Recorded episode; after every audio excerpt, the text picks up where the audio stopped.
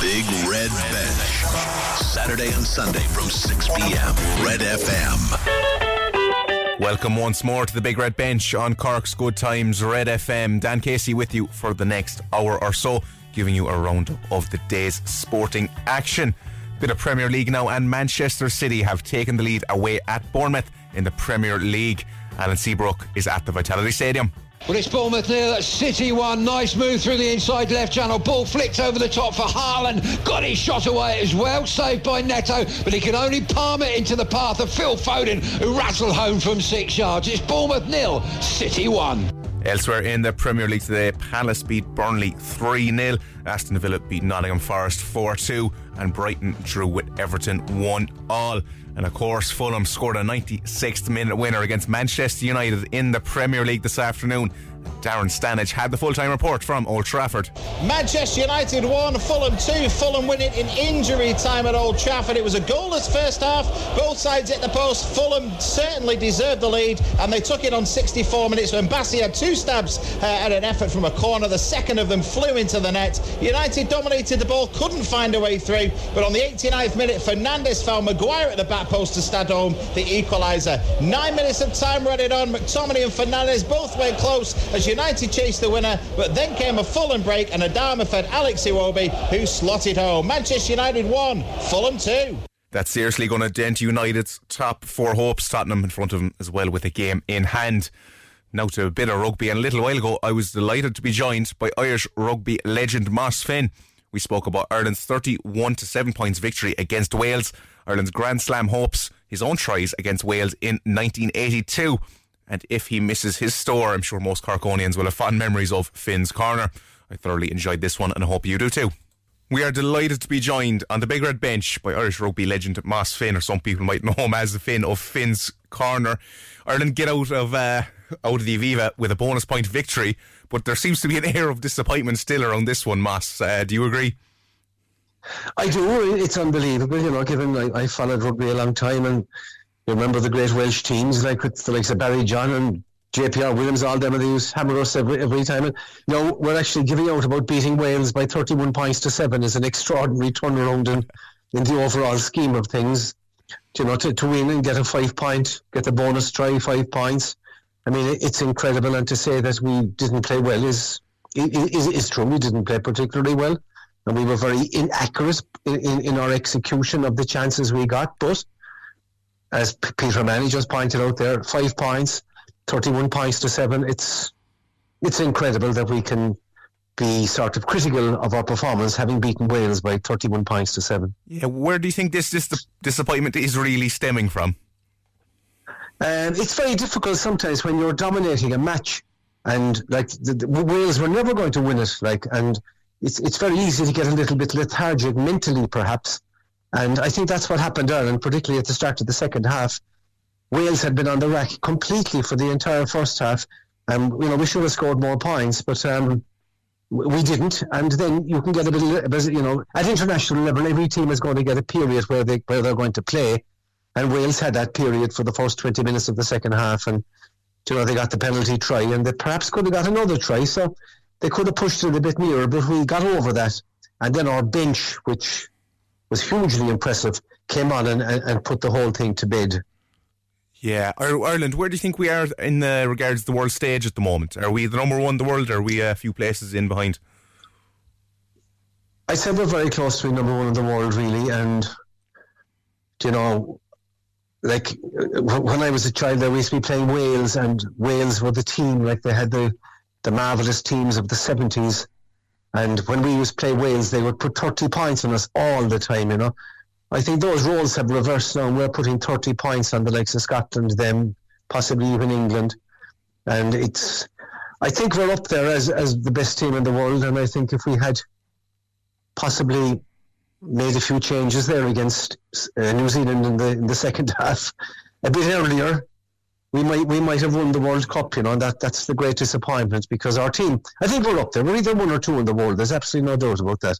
And we have class throughout the team. And then when you can be on the likes of Baird there, Kelleher, Conan, Ryan, into that pack, I mean, we have 30 players who can play at international level. We have strength and depth. Farrell has created that. So to answer your question, I would say we're definitely either first or second in the world, and the great pity is that we didn't win the World Cup, but then we didn't, so we just have to move forward. It's well and fine being number one, I suppose, in Six Nations time, but is anyone ever really going to consider us number one unless there's that Rugby World Cup victory?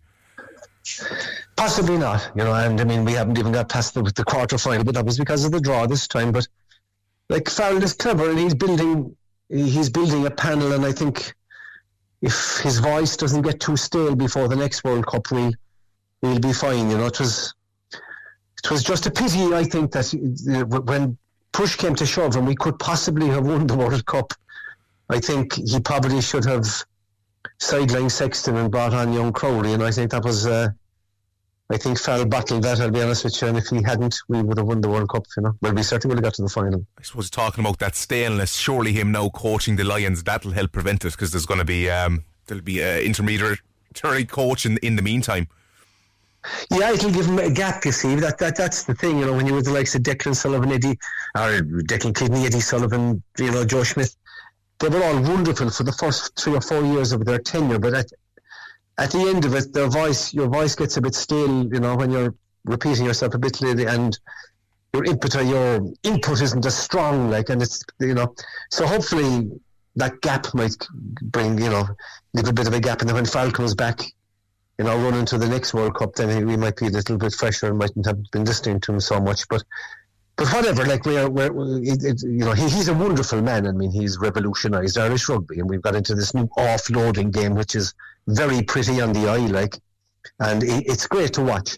Our execution was poor today, and if I was to be critical, I suppose, which is, and I don't wish to be, having annihilated Wales, but I thought our backline was poor, given the amount of possession we got. We made very few line breaks, and, you know, I would suggest that that's something to build on for the next day, and that's the beauty of today, perhaps, that, you know, we won 31-7, but there was faults in our play, so we won't get lethargic or apathetic about England next week. We'll build and say we have to do better, and that's perhaps a good thing. Yeah, do you think the Grand Slam, though, is surely within our grasp really at this stage? England obviously will be looking for it too, don't get me wrong.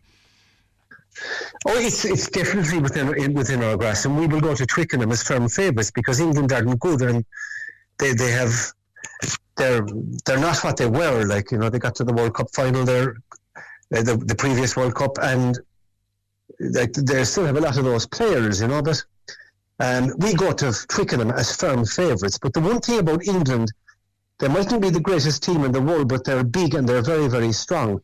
I mean, if you look at it, they could have been in the World Cup final. They got within 30 seconds of getting there. Yeah. South Africa got what I would call a differential penalty that won the match for South Africa. So when England aren't good, they mightn't be great in terms of a team and the way they score tries or don't score tries. They kick more penalties, but they're still very, very physically strong, and they're 1-8.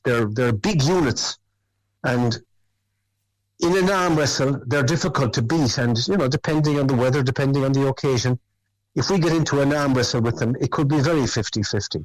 Yeah. So my point is, if we get possession against England, we'll have to be far more clinical in our execution in attack, because we won't get as many chances as we did against England as we did against Wales, and if we don't execute them, I think England might crawl their way back into it. But we will be firm favourites, and I would think on the law of averages we should beat them comprehensively, but England are England, and it is Twickenham at the same time. Yeah, and today's match against Wales, Moss, who stood out for you? Bundee Aki, obviously, even though I thought he was a little bit selfish for his try. He could have given it a pass, it might have been easier. Bundee Aki was man of the match, and he's a top man now, and he was recommended for World Player of the Year there after his performance in the World Cup. I thought he was absolutely outstanding, and he'll be very important next week against England as well, because in an arm wrestle, he's a great go-to man in the middle of the pitch, and he can hold the ball up. You know, he's a strong man. He's good with the ball, and he's good in possession, and he's good at the breakdown as well. He won 2 great breakdowns today, which stopped Wales in their tracks, you know. So I felt he was outstanding. I thought young Frawley at full back did quite well. You know, we've We've no replacement for Keenan, really, but Frawley can play 10, he can play 12, or he can play 13, he can play 15, and he got a try. I was glad for him today, but he's had a lot of injuries. And perhaps he might have been the automatic successor to Sexton if he hadn't been injured. So I was glad to see him come in today, play quite well at fullback, and showed a bit of flair and attack and a step and a little bit of maturity. So I was delighted with him. I thought he played exceptionally well. Other Dan Sheehan, usual, fantastic. James Lowe, good enough. But by and large, we underperformed. No question or doubt about that. Yeah. Do you think it's going to be hard for James Ryan to get back into that team? Bit unlucky there today. It's amazing. Like up to a couple of years ago, James Ryan was our go-to man. He was our Joe McCarthy of present. Yeah. Ryan was an enforcer, but he's had a lot of concussions and he lost his game a little bit, which I was surprised with, because I feel if we had the James Ryan of old in the World Cup as an enforcer like he used to be, we would certainly we could have beaten New Zealand, because we had Henderson, who was gone over the top, and we had Tyburn, who technically is a converted second row. He's more of a blindside. Yeah. And so I feel if James Ryan had been our main enforcer against New Zealand in the peak of his powers, we could possibly have done it. So he'll have to recover form. He looked a bit better today, even though he got a yellow card near the end, which was a bit unfortunate. But I'd like to see Ryan get back to his best, because you need those fellas. Joe McCarthy was a little bit quieter today now. He wasn't the enforcer up that we've had up to now.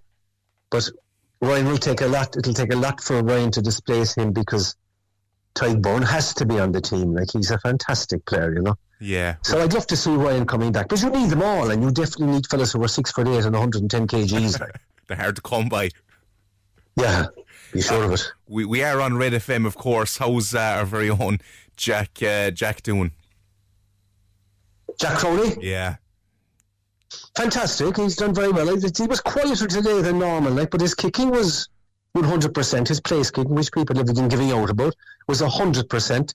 I think today, I was giving out there about our backline not making enough line breaks, given the level of possession they had, but I think Gibson Park had one of his weaker games.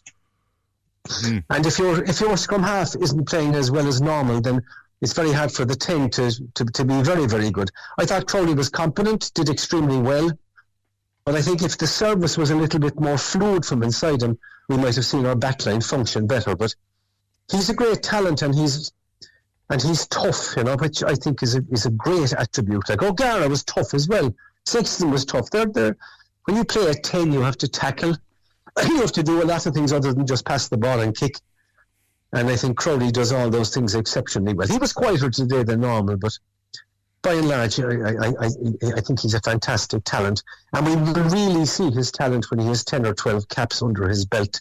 And he's getting used to the pace of the game at that level. But it's a different level. It's faster. Yeah. And I think Crowley will have a long tenure, and I look forward to seeing him maturing and fulfilling his true potential. Yeah, do you think it will be O'Gara era, Sexton era? You think it will be the Crowley era now? I think there's a good chance of that. I'd have to see him for 10 or 12 games at this level, and up to now, I think he's doing extremely well, and it's if he can stay free of injury, I think he has a great chance of putting together 50 or 60 caps there and being the go-to number 10 for the foreseeable future. Yeah, Moss, I was just on YouTube there. You scored 2 tries against Wales, was in 1982. Do you have much of a recollection of that day?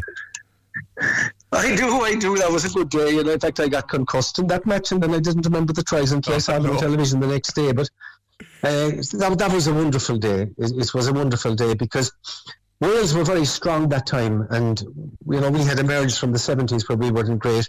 Wales had had dominated British and Irish rugby for the previous 10 years, and Wales were a huge team coming to Dublin that time, and to beat Wales any time then was just such a huge thing, and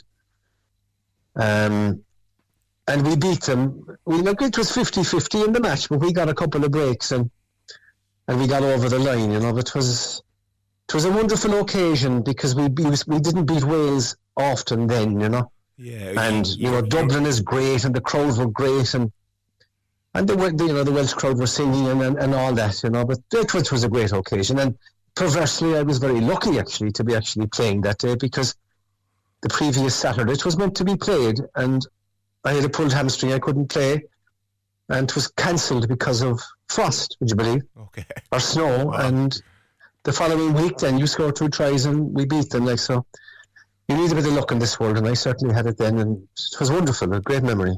You still look back in the Grand Slam that year, not to go too negative now, that what could have been against France.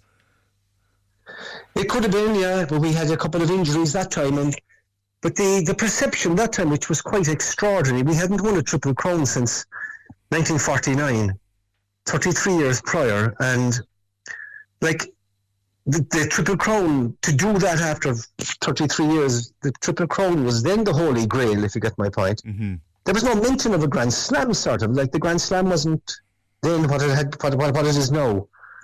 To win the Triple Crown, we were absolutely delighted. Like, then the Grand Slam was... It was kind of... The fact that we didn't win it wasn't the whole big deal, because we'd won the Triple Crown for the first time in 33 years, if you get my point. But I think what happened to us was we won the Triple Crown, and it was a month until the French match. I think if the French match had been the week after, or maybe a fortnight after...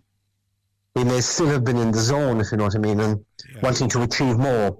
Whereas there was a lot of satisfaction given the fact that we won a Triple Crown, and perhaps we weren't as motivated as we should have been to win a Grand Slam.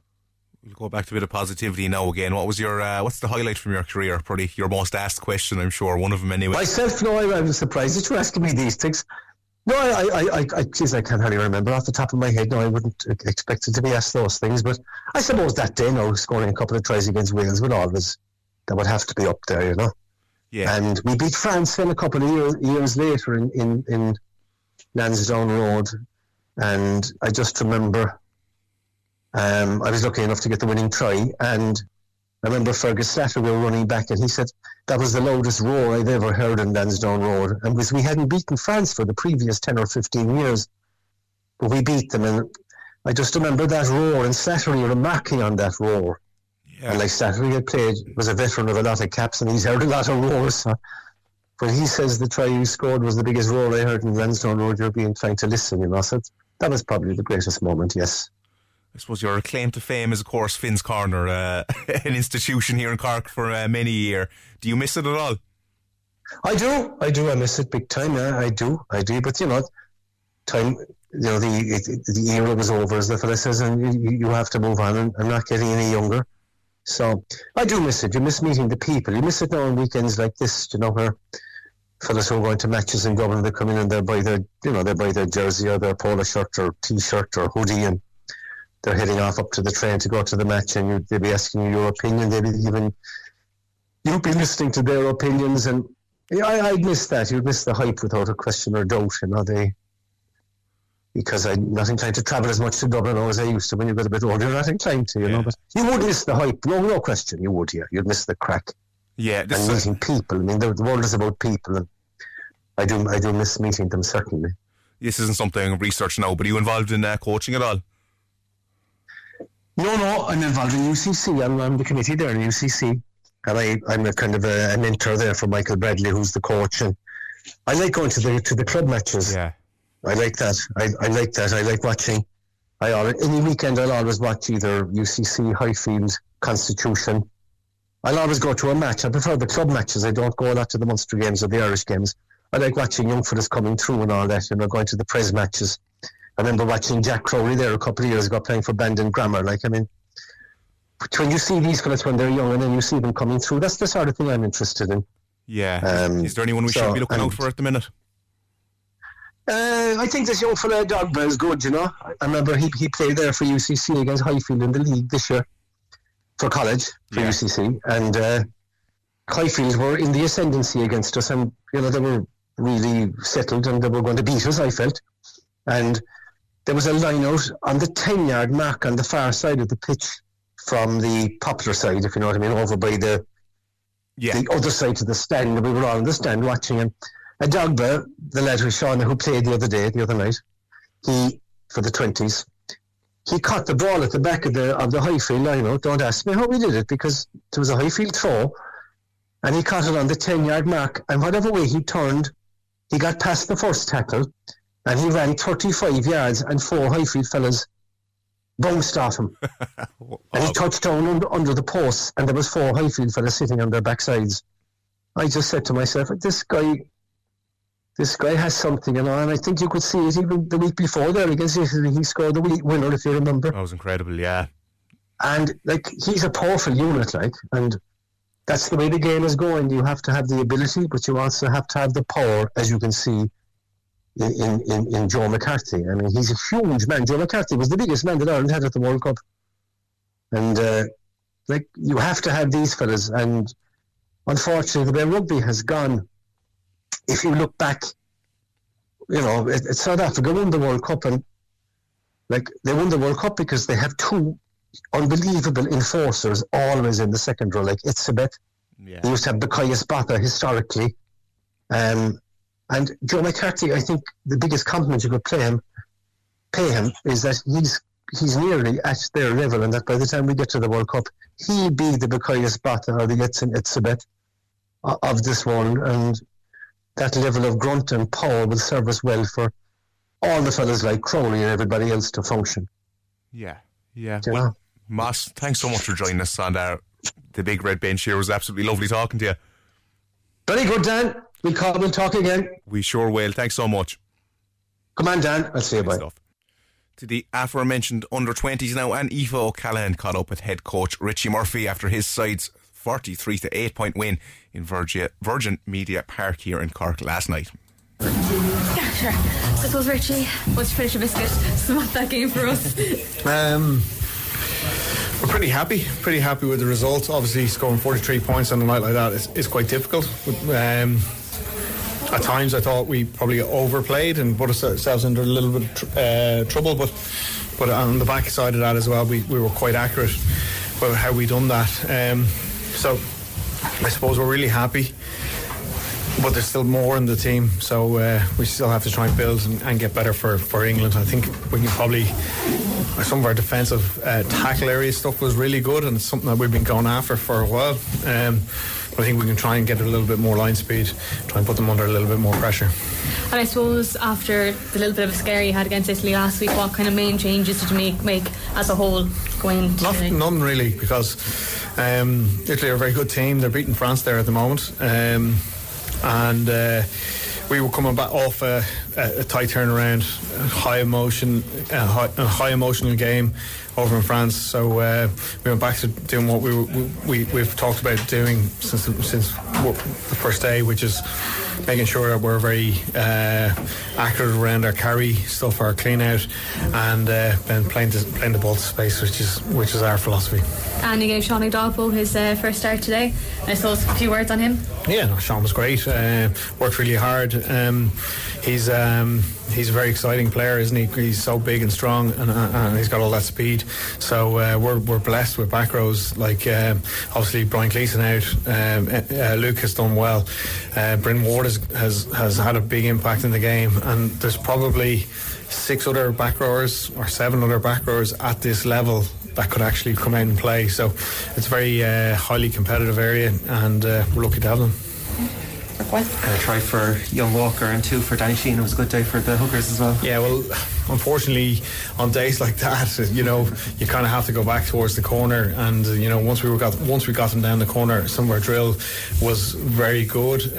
We missed a few, but once we got set in that second half, there was no way they were going to stop us. And I suppose that's the little bit of a ruthless edge that we're looking for from them, is that to give away a penalty, well, we'll go to the corner and we'll go after you there. So they've done very well.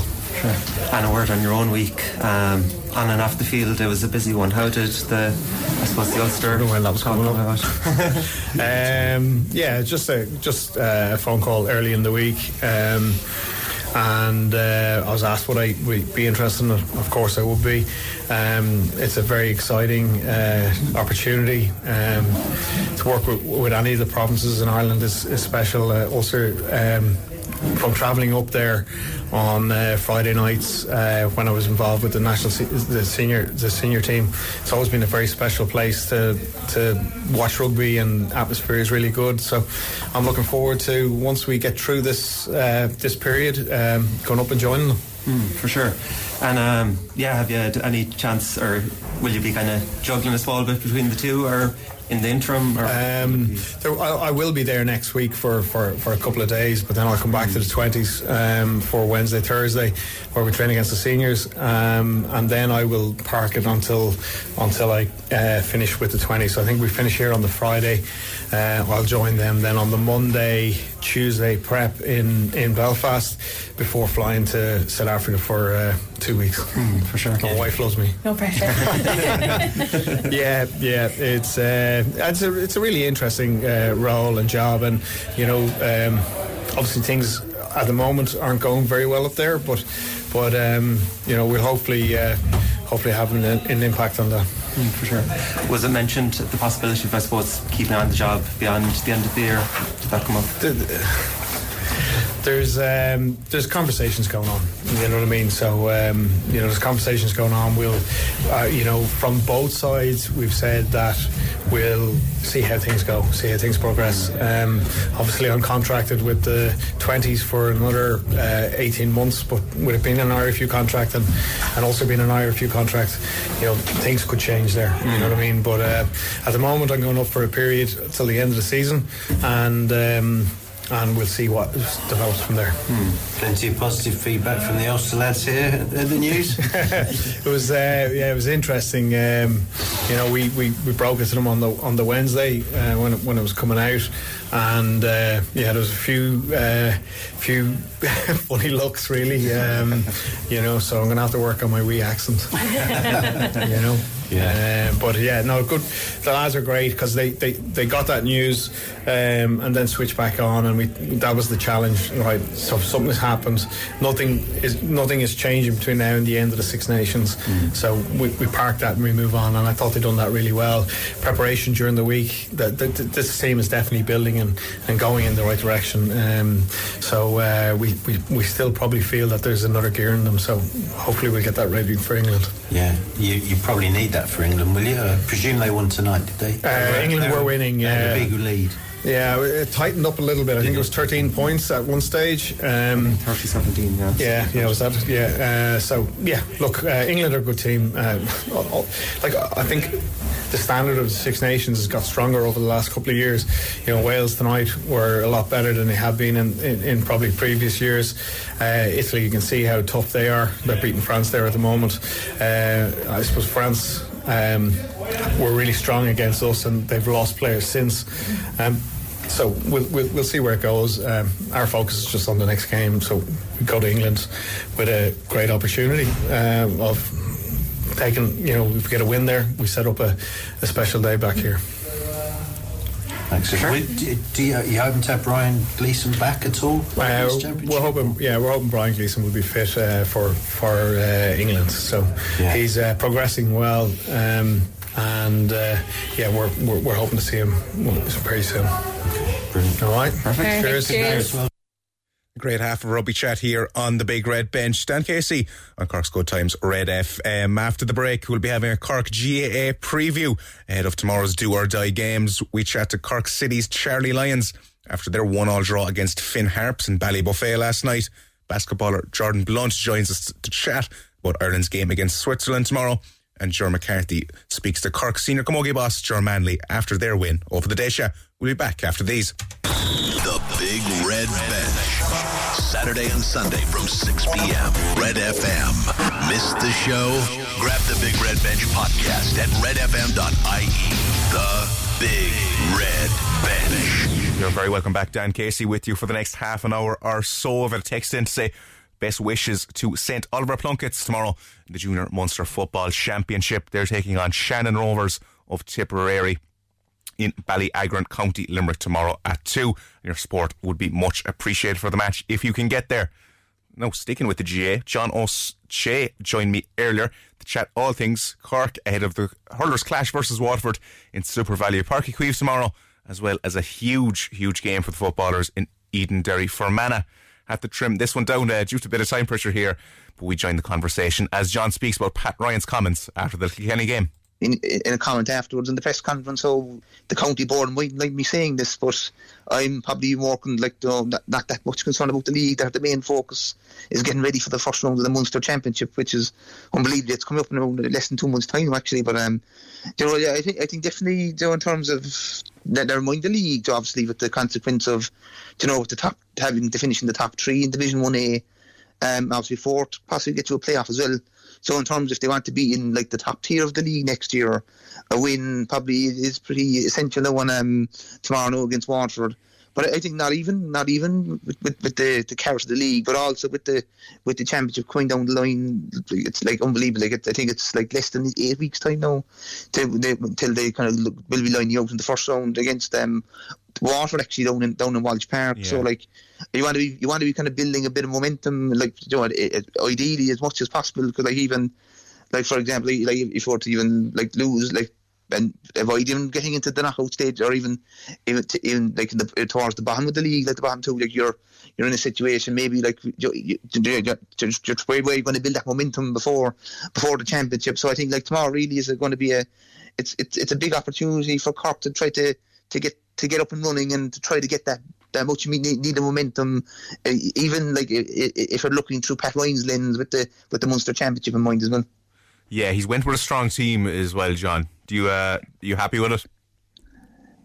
Oh yeah, I think it's definitely it's as strong as it probably can be. You could argue really, John, the fact that having a clearer run of things as well. Having to have the week off last weekend, and then with the Fitzgibbon and the college competitions done as well now. It's kind of it's giving a clearer run, and maybe more of a. On top, obviously, getting the result tomorrow as well. You want to be kind of seeing, in terms of styles of play and how matchups and stuff as well. How things going to kind of connect together from a Cork perspective tomorrow. I think it'd be intriguing. Obviously, going back and starting with the goalkeeper situation as well.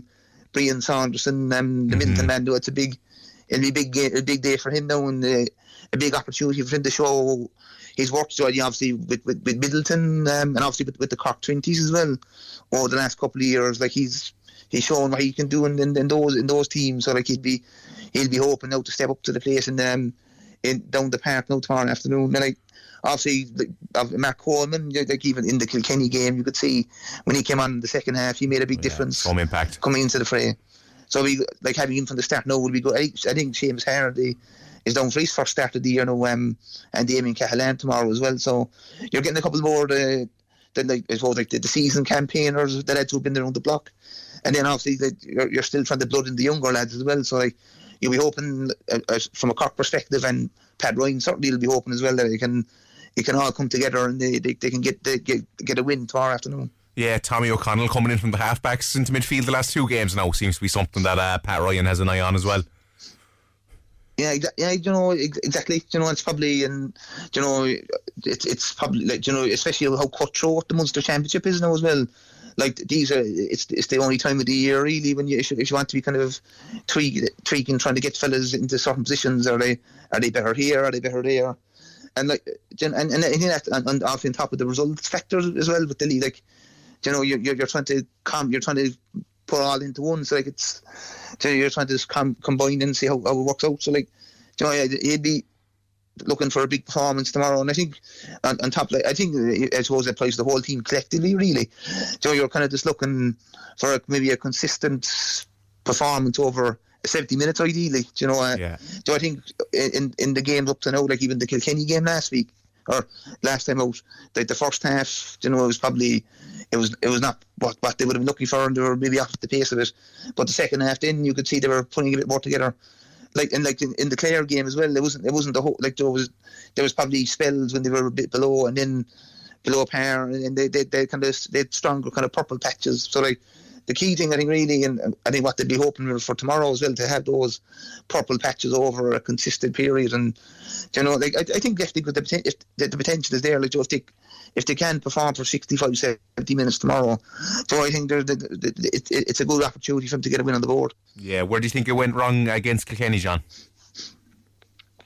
I think looking at really, I'd say the entire first half really, and probably if I kind of put it down to pinpoint it out to one thing, generally it just kind of looked, you could see the Kilkenny looked a lot sharper in the opening, like 35 minutes the last time out, and it was like, you know, maybe like you was a kid, like the way they were going, they came out at such a pace as well at this stage of the year. Like, were they going to keep that up for over 70 minutes because they were going at such a ferocious pace?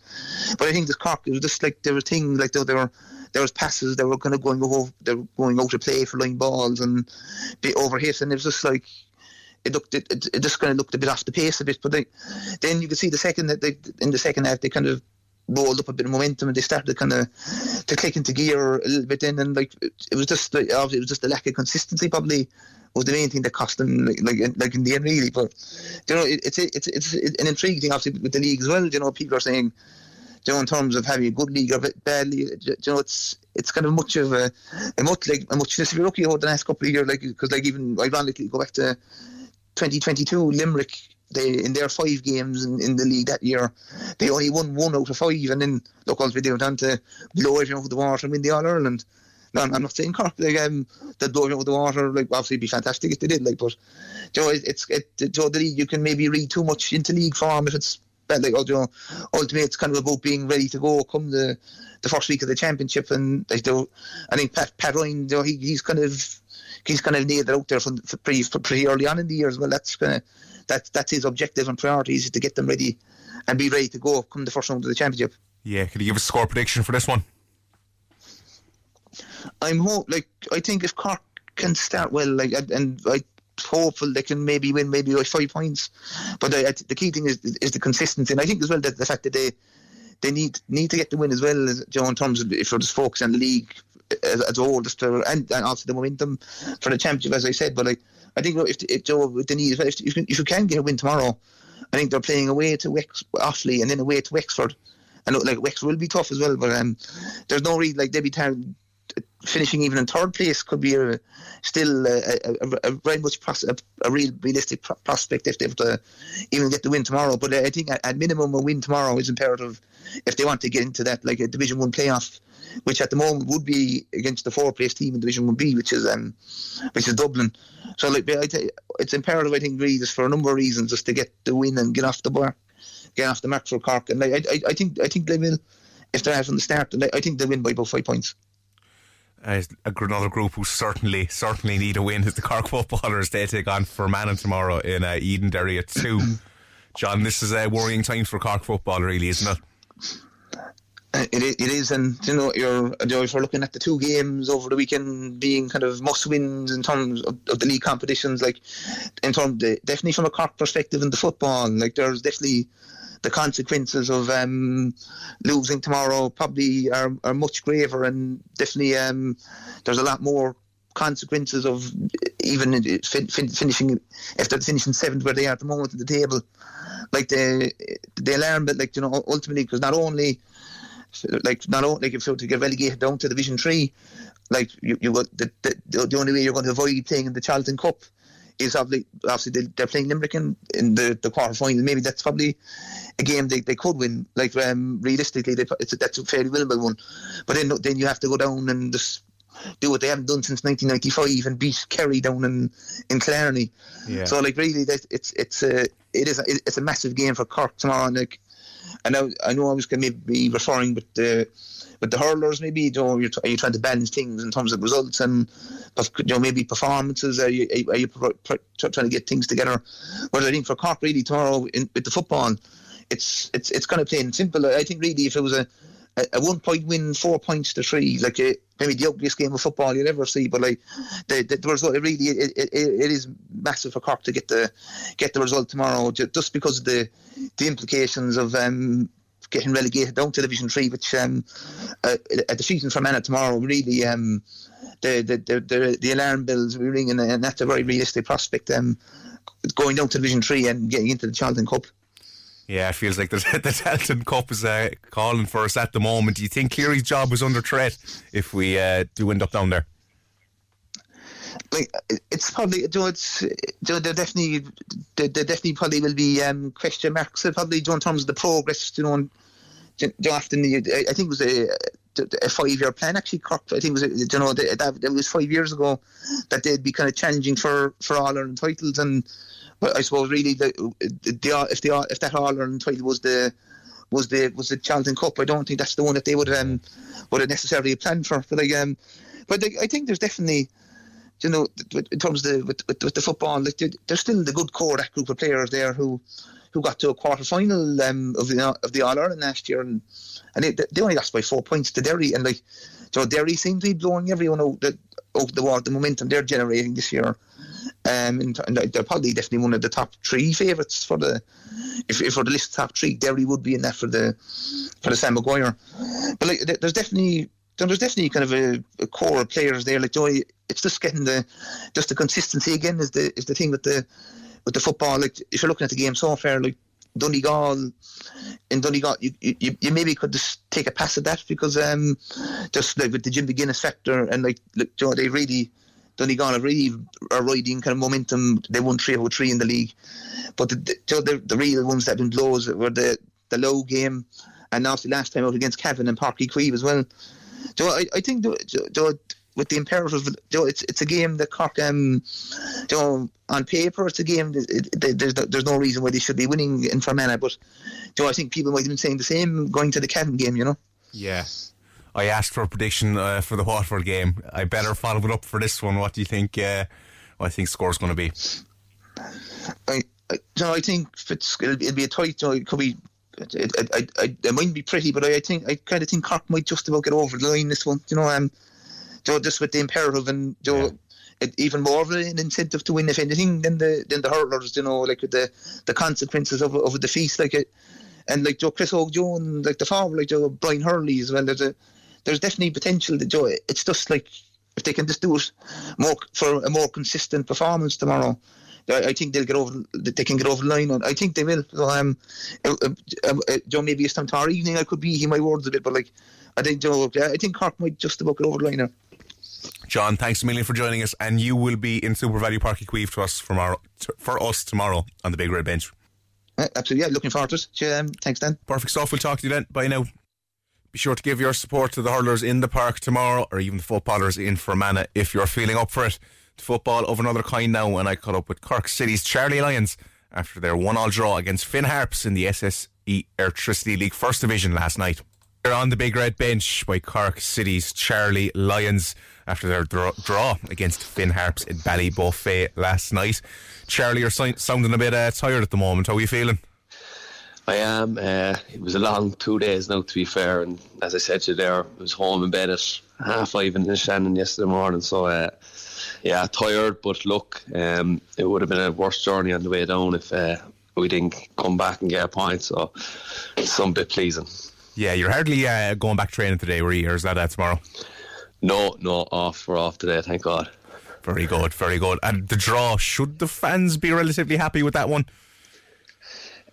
Look, I suppose we gave them a goal, you know, made a mistake, and they kind of sat off then in the low block for the rest of the game, really. I suppose it was kind of our first test as a new group. At halftime, we were down 1-0, and Tim was looking for a response, and I suppose we dug ourselves back into the game, and at 1-1 I thought we probably had a few chances that we could have nicked it at the end, but look, the pitch was dug up and they kind of sat off, like, so it was tough to create stuff. We probably couldn't move the ball as quick as we liked. So, yeah, look, as I said, it's better to come away with a point than nothing. So, yeah, what was that half-time talk like?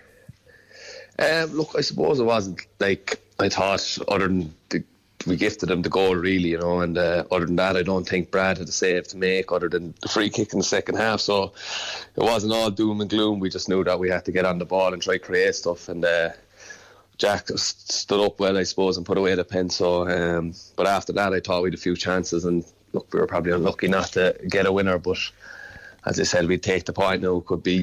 We could look back now in a few weeks, and it could be a big point. So, yeah. What was it like coming up against success? Well, you know, he's the Finn Harps striker for people who don't know. Yeah. Look, he's a big lad, and he's very physical, and he's direct once he gets it. But I think, look, they kind of sat off in the low block, and they weren't really, we most possession, I suppose. But look, it was tough to pitch. To be fair, there was talks that waiting to go gone ahead with all the rain that came, but the pitch dug up fairly quick, so it was kind of tough. Like, we didn't probably create as much as we wanted, but I suppose Jack just stood up and took the spotter where we needed him, so it took a bit of pressure off us. Yeah, do you think the pitch probably suited their style of play a lot more than Cork City's? Yeah, probably did alright, to be fair. We knew what we were going to be up. Look, they're physical and they kind of play off set pieces and long throws, and I thought we defended them well, to be fair. So we were set up well. It's just, look, obviously we gifted them the goal in the first half, and if we didn't, I think it could have been a different game. Like, but look, we were happy enough to get the point, come away. Look, it's a tough place to go, and they're definitely going to take points off teams up there all year. Yeah. Do you think it was a penalty? Yeah, probably was alright. If it was given against me, alright, I would have been effing and blinding. But yeah, probably was alright. He nearly picked the ball up in the ground, to be fair. What can you say about the Cork City fans? Seem to make it a fairly decent atmosphere for you, in fairness to them. There was a good crowd up there. They did. Now, in fair, there was nearly close to 100 of them up there, I'd say. And they were loud throughout, in fairness to them. So, look, that's some dedication, you know what I mean? It's nearly a 6-hour drive up, like, so. Look, as I said last week, 5,500 at First Division in Turners Cross, and you've 100 plus going up to Finn Harps away. Like, it just shows the size of the club and the fan base. Like, so it's incredible. Yeah. Were you expecting that one, Charlie? The 5,500 in Turners Cross, the opening day. I probably wasn't, no, to be honest. And but look, it was unbelievable to play against. As I said, I was on the other side of it a few years ago and stuff. But it was just mental to be walking out with the shed behind, you know, and 5,500 was mad, and hopefully long may it continue for the rest of the season. Yeah, Tim's made a lot of our youngsters, in fairness. They seem to be really impressing. What can you tell us about Jaden Numa and Carl O'Sullivan? Yeah, look, they're good lads, they're hard working, and they train hard all week, you know, and they deserve to play, you know, otherwise they wouldn't be playing. So obviously the two of them came on last night and kind of gave us that bit of fresh air again. They were very direct once they got it, and Carl had probably 2 or 3 chances there. He created it by himself, you know. So but yeah, two of them, they're hard working lads, and they're looking to improve, and I suppose Tim's given them that platform to do it. Yeah, you looking forward to UCD next week? Yeah, exactly. Look, you just got to put that behind us now again, and from last night, and just go again next week, and hopefully, as I said, another big crowd in Turners Cross, and hopefully a win again. How's life in Cork City been for you so far in general, Charlie? Yeah, look, it's been very good now, to be fair. I was delighted to get back into full time, and the lads have been very welcoming since I've been in. There's a good group there, to be fair. Mixture, I suppose, of old fellas and young fellas, which is good. But yeah, I've settled in very well and enjoying it now. Yeah, Jack Doherty coming up with all the goals at the minute. Can we expect to see Charlie Lyons' goal at least once this season? Yeah, look, they'll come, don't worry. Jack and they'll come, yeah. But with Jack and Sean Murray putting in the deliveries, I think we'll be seeing a few goals from set pieces, right? Yeah, do you have any indication when Greg Bulger's going to be back? To be fair, I'm not the fella to be asking that, like, to be fair. But I know he's touch and go. I think he's the next week or two, I think, is his return date. So hopefully we can get him back in. It'd be a massive plus for us, so hopefully you can see him in the next week or so. Yeah, were your family there for the opening day in Turners Cross, actually?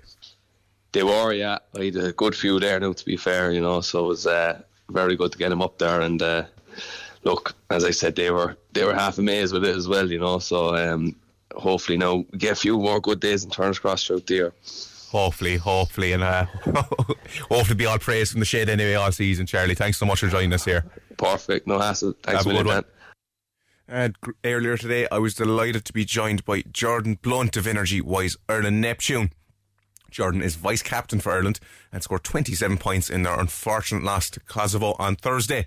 Ireland will take on Switzerland this Sunday in the National Basketball Arena. That one will be shown out in TG Carr from 3. Time our enemy at this occasion once more as we join the chat on Jordan discussing his return to Irish basketball. I've played senior team since the comeback. Myself and Adrian O'Sullivan, two Cork boys, we've been on the team since it came back about 10 years ago, and I've seen a lot of trends in the team. I've seen a lot of people come in and out, you know, so I'd be quite experienced, but Yeah, this is my first captaincy role. It's something that I take a lot of pride in. It's something I'm going to cherish.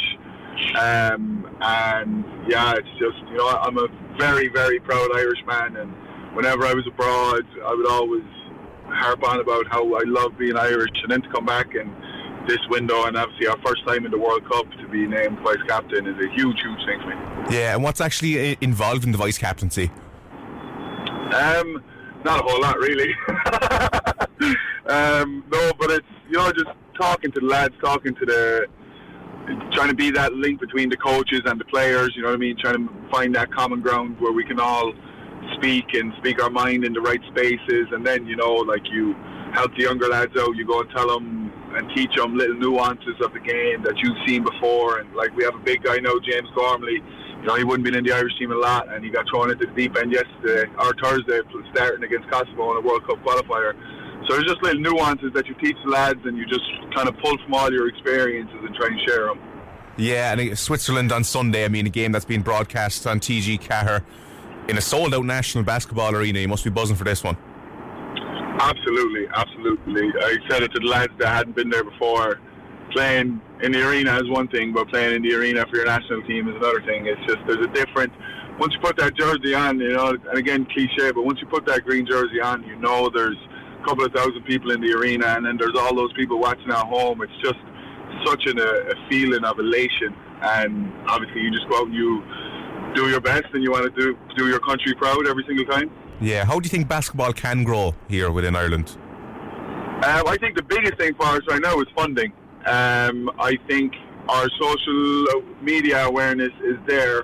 I think the clubs themselves are doing a great job of expanding and sharing, and a lot of clubs help each other as well, and that the basketball community is very close-knit. But I think the biggest lack that we have is funding, you know what I mean? We just don't have the money to be operating at the level of the talent that we have. Like, we have a whole lot of talent, and we have a whole lot of areas where, you know what I mean, there's some studs of basketball players in Galway, Belfast, like all over the country. But until we get the level of funding that we need to match the resources to our talent, I think we'll always be fighting an uphill battle. But the awareness of things is getting higher, and people are taking notice, and I think we'll get there at some point. It's just it's a battle. Yeah, and the Super League, that's kind of coming to a close in the next month or so. How are you fixed for your run-in? Right now we're in the playoffs. We could end up anywhere. Obviously, we're going to fight to be in the playoffs. We have a tough four-game stretch, so we're away to Aina, we're away to Demons, we're away to Sligo, and then we're home to Ballincollig. So a tough couple of games to close the season, but great time to get in good form and good... consistency going into the playoffs. So hopefully my goal anyway is definitely to try and go 7-0. That's how I hope we finish, and hopefully lift the trophy at the end of it. So we'll see. Perfect stuff. I'll certainly be trying to get tickets for that Demons game anyway. It should be electric. Shoot me a text. I will. Jordan, thanks so much for joining us here. No worries, my man. Thank you. Thanks. Appreciate it. Have a good one. Best of luck to Jordan again tomorrow. Joe McCarthy caught up with Cork senior Camogie boss Joe Manley after his side's win over Waterford earlier today. It finished Cork 1-6, Waterford 6 points. Now Cork senior Camogie manager Joe Manley joins me on the line following Cork's latest victory in the very Camogie Division 1 National League, 1-6 to 6 points over Waterford. Half-time score 1-5 to 5 points. Ger, I know you're big on defence and it's important, but explain that one to me. Oh, geez, I don't know, Ger. Look, we played very well in the first half into the wind, and we probably should have been up 4 or 5 more points. And I suppose, look, give Waterford the credit. Second half was like a soccer game, just door, like in the draw. I think we got a point from play and they got a free, and look, physically we matched them. They put up a very big physical battle, and I suppose we just didn't create any chances really in the second half. I took they one or two chances, but in general I think we matched them physically, and for us it was great to come over here. We'll win the two-way matches, so two-way wins on the road. Yeah, that's the thing. Without going into too much detail of the match itself, it's two on the road, as you said. But how prevalent were the conditions stage, or were they? Were they the cause of a lot of the misses, or just one of those games? There was a strong wind in the first half, so the wind died down the second half. There was no wind in the second half, but we played very well into the wind. probably should have had another 4 or 5 more scores on the board. Balls dropping short, few bad wides.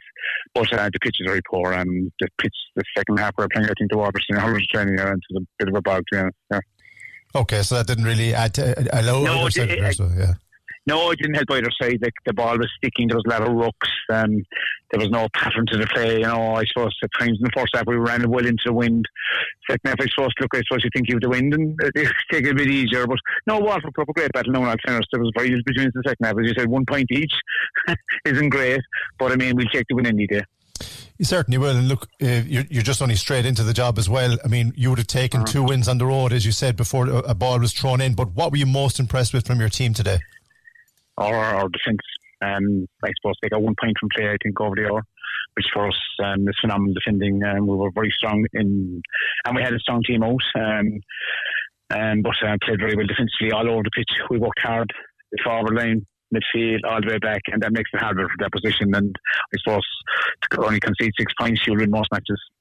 And let's not forget, this is the team that Cork beat in last year's All-Ireland final as well. This is a Waterford team on the up, and certainly across the field from you, a guy that you know well.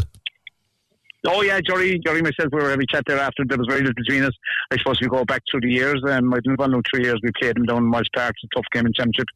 We played them the quarterfinals all there, and there was nothing in it. They were beating us with 15 minutes to go, and they beat us in the Munster Championship last year. So we know, look, there's nothing much in it. I think we were, even going back to last year, we were peaking at the time. We hit great form, and that's what we're hoping to do in this year. Are we up to? I'd say we're going 50% at the moment, and that's my own view. Yeah, it is. You mentioned that to us not so long ago here on the Big Red Bench as well, that you're late back to training this year. Was that a concern for you? No, but I know you've got 2 wins on the board, but was it a concern going into those games? Oh, definitely. You're hoping. That's why we use the panel. Like, I mean, I think we brought on 4 subs again today. We brought on, I think, 5 the previous time, and that's what you do the panel for. But you have to build up game fitness as well. We played probably 4 challenge games before us, and they stood to us. And today, near the end, you could see, I suppose, the Kilkenny game really stood to us today in the second half. You know, when it got tight, we were our strong players stood up. Thompson, Looney, Laura Hayes, I thought was outstanding. Defensively, we were so good. Excellent stuff. Well, it doesn't get any easier because you're over 2 away games, but now you've got Tipperary come to Cork next time. What are you looking to build on from this game? I know you've got the wins on the board, but what do you need to focus in on ahead of facing Tip? I think our scoring rate, really. You look at today, I suppose, where we're shooting from all. You're not going to win too many matches scoring 1-6, I know, conceding 6 points, but you won't win too many matches. This is one of the few games, I think, that I've ever been involved in scoring 1-6 that I won a match. So look, I suppose we'll have to improve on that. I suppose our fitness levels will come up. We'll have 2 weeks of training, which will make a big difference. We trained hard probably Wednesday night, could probably get a little bit, legs are a bit heavy there, training today in the second half. But I mean, that's what we set out to do. We're aiming to peak, I suppose, peak for the league final if we get there, and peak again then for the 25th of May in the first round championship against Wexford. Excellent stuff. Just finally, Ger, Orla Cahalan, good to see her back in action, and she's delivering a goal, an important goal at that. Yeah, she had a great goal. Orla's a fabulous player. I suppose, look, she was carrying the knock there today, but then we took her off just to mind her. But she's a huge player for us this year, and I suppose she got a very bad injury last year on her leg, and it took her a bit of time to come back, and she was probably a regular for us in the league last year. She was playing every game. Then she got injured, and she found it hard to get back in, and look, she saw talented, and we're just delighted that she's going to be playing hurling, really, you know. She's great for her. Excellent stuff. Cork won 6, Waterford 6 points in the very Division 1A Camogie League, National League, a second win in a row for Cork. Senior Manager Ger Manley, thanks very much for joining us here on the Big Red Bench. All good, Ger. Thanks. And that concludes another hour of the Big Red Bench here on Cork's Good Times Red FM. Dan Casey signing off until tomorrow. Roy will be back with all of the reviews from Cork GAA's outings. A huge day for both the hurlers and footballers in store. Stevie G is on the way next with the Block Party. Talk soon. Miss the show? Grab the Big Red Bench podcast at redfm.ie. Red FM. The Neil Prendeville Show on Red FM. But if there's a recruitment embargo across the HSC, there's no one replacing people leaving the job or people getting sick. Correct. So housekeeping are getting nailed from the minute they walk in the door in the morning. You're up against the brick wall. Do you know what the word is, Neil, and I'll be very blunt to you, is you're a dog's body. That's it. The Neil Prendeville Show. With Mercedes-Benz Cork. Discover the luxurious all-electric EQE at Mercedes-Benz Cork today. Back Monday from 9 a.m. on Red FM. Miss the show? Grab the Big Red Bench podcast at redfm.ie.